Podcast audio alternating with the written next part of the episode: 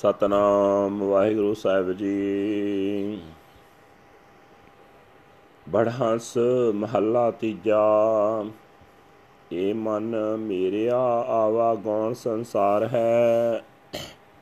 ਅੰਤ ਸੱਚ ਨਿਬੇੜਾ RAM ਆਪੇ ਸੱਚਾ ਬਖਸ਼ ਲਏ, ਫਿਰ ਹੋਏ ਨਾ ਫੇਰਾ RAM ਫਿਰ ਹੋਏ ਨਾ ਫੇਰਾ, ਅੰਤ ਸੱਚ ਨਿਬੇੜਾ। ਗੁਰਮੁਖ ਮਿਲੈ ਵਡਿਆਈ।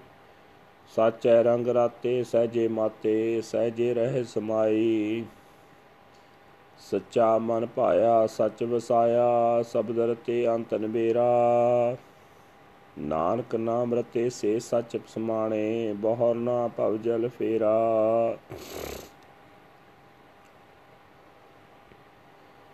ਮਾਇਆ ਮੋਹ ਸਭ ਵਰਲ ਹੈ ਦੂਜੇ ਭਾਏ ਖੁਆਈ RAM ਮਾਤਾ ਪਿਤਾ ਸਭ ਹੇਤ ਹੈ, ਹੇਤੇ ਪਲਚਾਈ RAM ਹੇਤੇ ਪਲਚਾਈ ਗੁਰਬ ਕਮਾਈ, ਮੇਟ ਨ ਸਕੈ ਕੋਈ। ਜਿਨ ਸਿਸ਼ਟ ਸਾਜੀ, ਸੋ ਕਰ ਵੇਖੈ, ਤਿਸ ਜੀਵੜਵ ਨਾ ਕੋਈ। ਮਨ ਮੁਖ ਅੰਧਾ, ਤਪ ਤਪ ਖਪੈ, ਬਿਨ ਸਬਦੈ ਸਾਤ ਨ ਆਈ।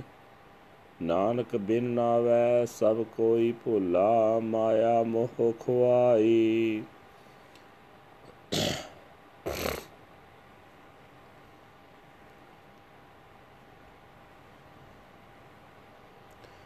ਇਹ ਜਗ ਜਲਤਾ ਦੇਖ ਕੇ ਭਜ ਪਏ ਹਰ ਸਰਨਾਈ।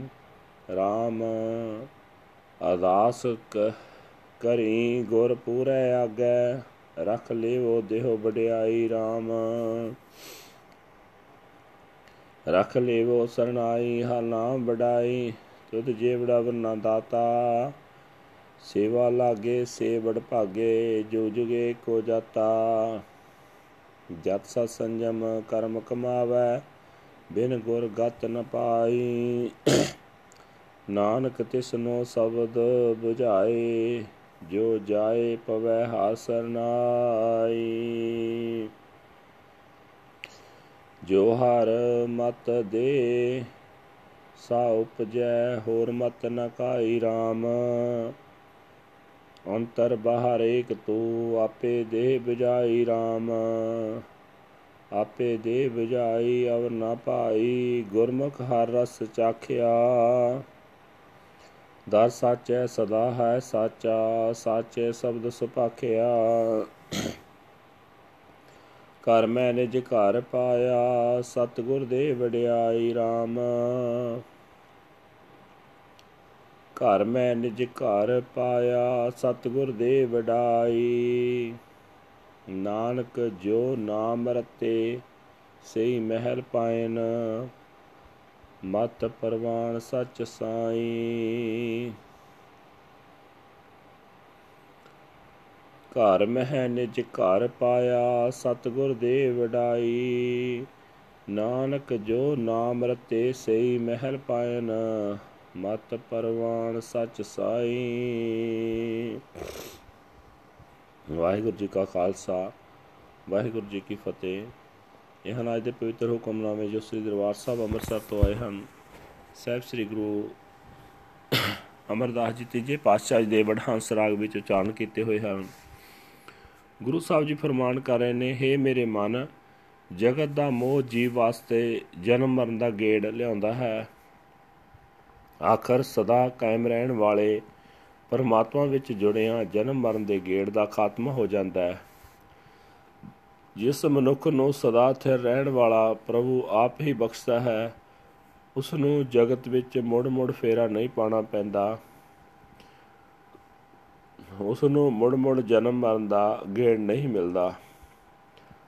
ਸਦਾ ਸਥਿਰ ਹਰ ਨਾਮ ਵਿੱਚ ਲੀਨ ਹੋਣ ਕਰਕੇ ਉਸ ਤੇ ਜਨਮ ਮਰਨ ਦਾ ਖਾਤਮਾ ਆਖਿਰ ਖਾਤਮਾ ਹੋ ਜਾਂਦਾ ਹੈ। ਗੁਰੂ ਦੀ ਸ਼ਰਨ ਪੈ ਕੇ ਉਸ ਨੂੰ ਲੋਕ ਪਰਲੋਕ ਵਿੱਚ ਇੱਜ਼ਤ ਮਿਲਦੀ ਹੈ, ਜਿਹੜੇ ਮਨੁੱਖ ਸਦਾ ਥਿਰ ਹਰੀ ਦੇ ਪ੍ਰੇਮ ਰੰਗ ਵਿੱਚ ਰੰਗੇ ਜਾਂਦੇ ਹਨ, ਉਹ ਆਤਮਕ ਅਡੋਲਤਾ ਵਿੱਚ ਮਸਤ ਰਹਿੰਦੇ ਹਨ।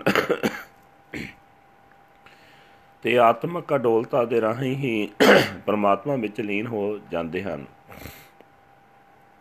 ਹੈ ਮੇਰੇ ਮਨ, ਜਿਨ੍ਹਾਂ ਮਨੁੱਖਾਂ ਨੂੰ ਸਦਾ ਸਥਿਰ ਰਹਿਣ ਵਾਲਾ ਪ੍ਰਭੂ ਮਨ ਵਿੱਚ ਪਿਆਰਾ ਲੱਗਣ ਲੱਗ ਪੈਂਦਾ ਹੈ ਜਿਹੜੇ ਮਨੁੱਖ ਸਦਾ ਸਥਿਰ ਪ੍ਰਭੂ ਨੂੰ ਆਪਣੇ ਮਨ ਵਿੱਚ ਵਸਾ ਲੈਂਦੇ ਹਨ, ਜਿਹੜੇ ਮਨੁੱਖ ਗੁਰੂ ਦੇ ਸ਼ਬਦ ਵਿੱਚ ਰੰਗੇ ਜਾਂਦੇ ਹਨ, ਉਹਨਾਂ ਦੇ ਜਨਮ ਮਰਨ ਦਾ ਆਖਰ ਖਾਤਮਾ ਹੋ ਜਾਂਦਾ ਹੈ। हे ਨਾਨਕ, ਪ੍ਰਭੂ ਦੇ ਨਾਮ ਰੰਗ ਵਿੱਚ ਰੰਗੇ ਹੋਏ ਮਨੁੱਖ ਸਦਾ ਸਥਿਰ ਪ੍ਰਭੂ ਵਿੱਚ ਲੀਨ ਹੋ ਜਾਂਦੇ ਹਨ। ਉਹਨਾਂ ਨੂੰ ਸੰਸਾਰ ਸਮੁੰਦਰ ਵਿੱਚ ਮੁੜ-ਮੁੜ ਫੇਰਾ ਨਹੀਂ ਪਾਉਣਾ ਪੈਂਦਾ।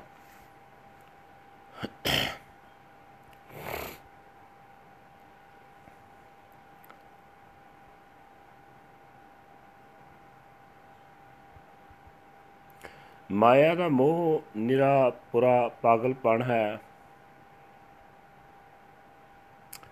ਜੋ ਦੁਨੀਆ ਨੂੰ ਚੰਬੜਿਆ ਹੋਇਆ ਹੈ, ਦੁਨੀਆ ਇਸ ਮਾਇਆ ਦੇ ਮੋਹ ਵਿੱਚ ਸਹੀ ਜੀਵਨ ਰਾਹ ਤੋਂ ਖੁੰਝੀ ਜਾ ਰਹੀ ਹੈ।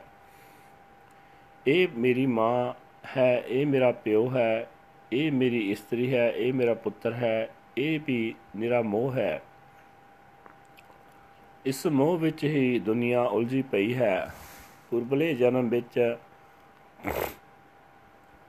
ਕੀਤੇ ਕਰਮਾਂ ਅਨੁਸਾਰ ਲੋਕਾਈ ਸੰਬੰਧੀਆਂ ਦੇ ਮੋਹ ਵਿੱਚ ਫਸੀ ਰਹਿੰਦੀ ਹੈ।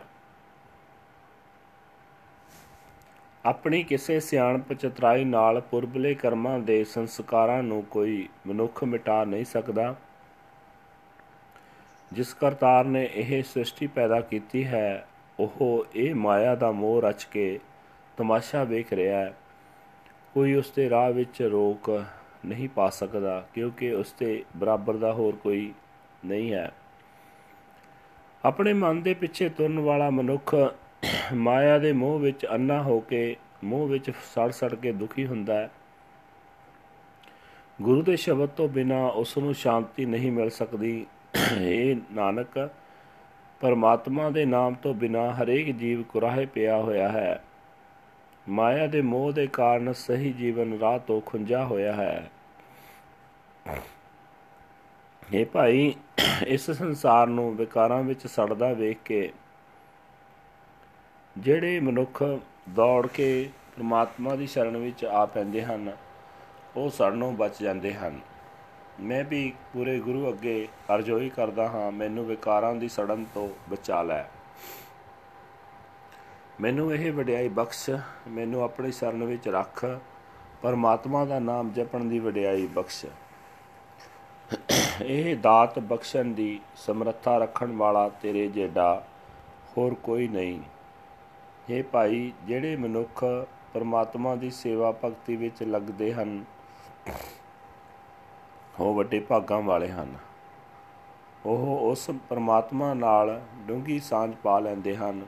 ਜਿਹੜਾ ਹਰੇਕ ਯੁੱਗ ਵਿੱਚ ਇੱਕ ਆਪ ਹੀ ਆਪ ਹੈ। हे ਭਾਈ, ਜੇ ਕੋਈ ਮਨੁੱਖ ਜਤ, ਸਤ, ਸੰਜਮ ਆਦਿਕ ਕਰਮ ਕਮਾਉਂਦਾ ਹੈ ਉਸ ਦਾ ਇਹ ਉਦਮ ਵਿਅਰਥ ਜਾਂਦਾ ਹੈ। ਗੁਰੂ ਦੀ ਸ਼ਰਨ ਪੈਣ ਤੋਂ ਬਿਨਾ ਉੱਚੀ ਆਤਮਿਕ ਅਵਸਥਾ ਪ੍ਰਾਪਤ ਨਹੀਂ ਹੋ ਸਕਦੀ। हे ਨਾਨਕ, ਜਿਹੜਾ ਮਨੁੱਖ ਪਰਮਾਤਮਾ ਦੀ ਸ਼ਰਨ ਜਾ ਪੈਂਦਾ ਹੈ ਪਰਮਾਤਮਾ ਉਸ ਨੂੰ ਗੁਰੂ ਦਾ ਸ਼ਬਦ ਸਮਝਣ ਦੀ ਦਾਤ ਬਖਸ਼ਦਾ ਹੈ। हे ਭਾਈ, ਪਰਮਾਤਮਾ ਜਿਹੜੀ ਅਕਲ ਮਨੁੱਖ ਨੂੰ ਦਿੰਦਾ ਹੈ ਉਸ ਦੇ ਅੰਦਰ ਉਹ ਹੀ ਮਤ ਪ੍ਰਗਟ ਹੁੰਦੀ ਹੈ। ਪਰਮਾਤਮਾ ਦੀ ਦਿੱਤੀ ਮਤ ਤੋਂ ਬਿਨਾ ਹੋਰ ਕੋਈ ਮਤ ਮਨੁੱਖ ਗ੍ਰਹਿਣ ਨਹੀਂ ਕਰ ਸਕਦਾ। हे ਪ੍ਰਭੂ ਹਰੇਕ ਜੀਵ ਦੇ ਅੰਦਰ ਤੇ ਬਾਹਰ ਸਿਰਫ ਤੂੰ ਹੀ ਵਸਦਾ ਹੈ।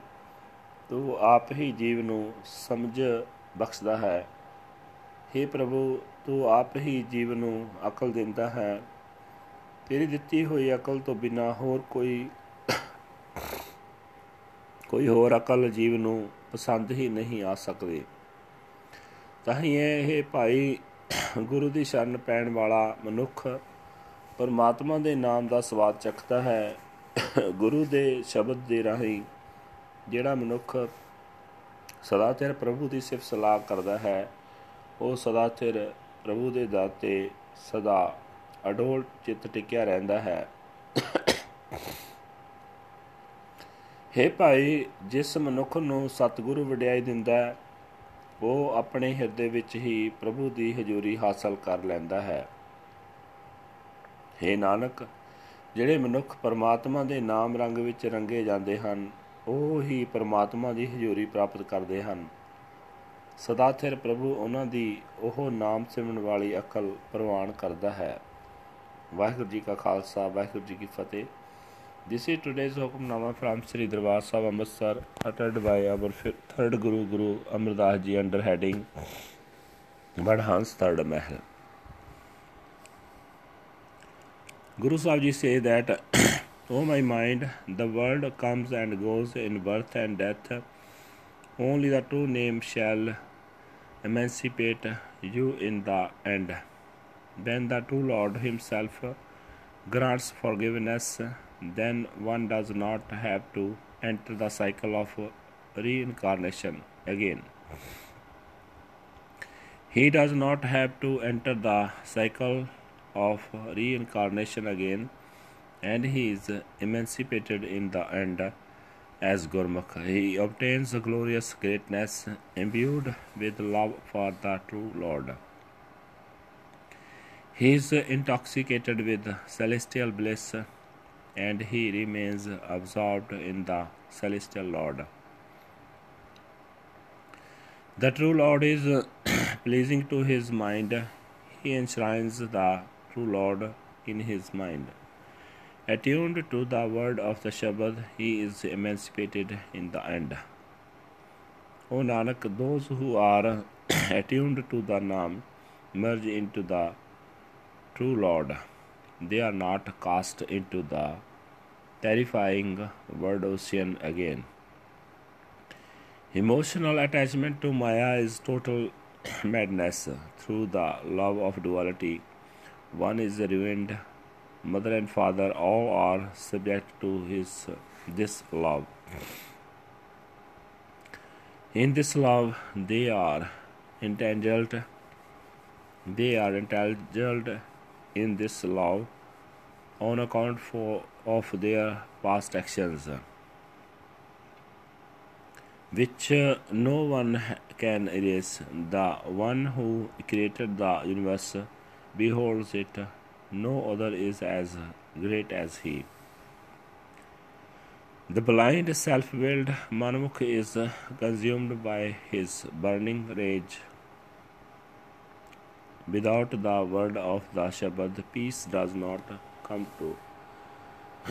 o Nanak, without the name, everyone is deluded, ruined by emotional attachment to Maya.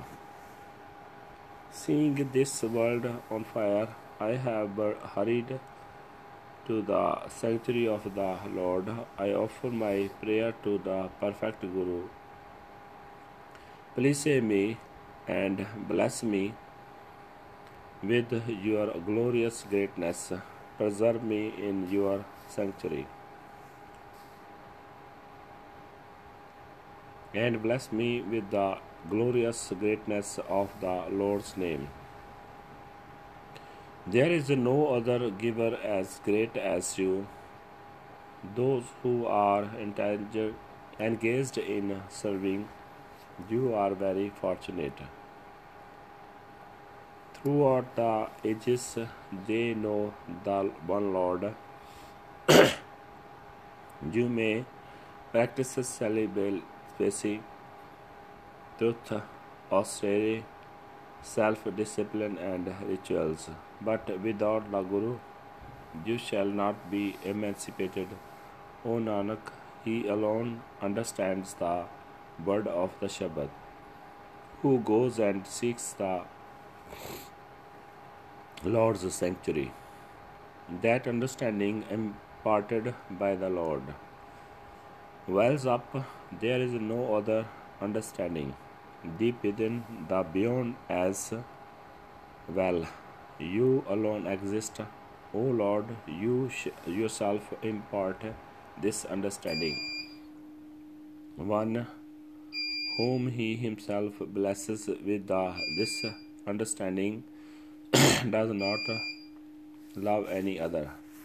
As Gurmukh, he tastes the subtle essence of the Lord. In the true court, he is forever true. With love, he chants the true word of the Shabad. Within his home, he finds the home of the, his own inner being. The true Guru blesses him with greatness. O Nanak, those who are attuned to the Naam find the mention of the Lord's presence. Their understanding is true and approved. Waheguru ji की फतेह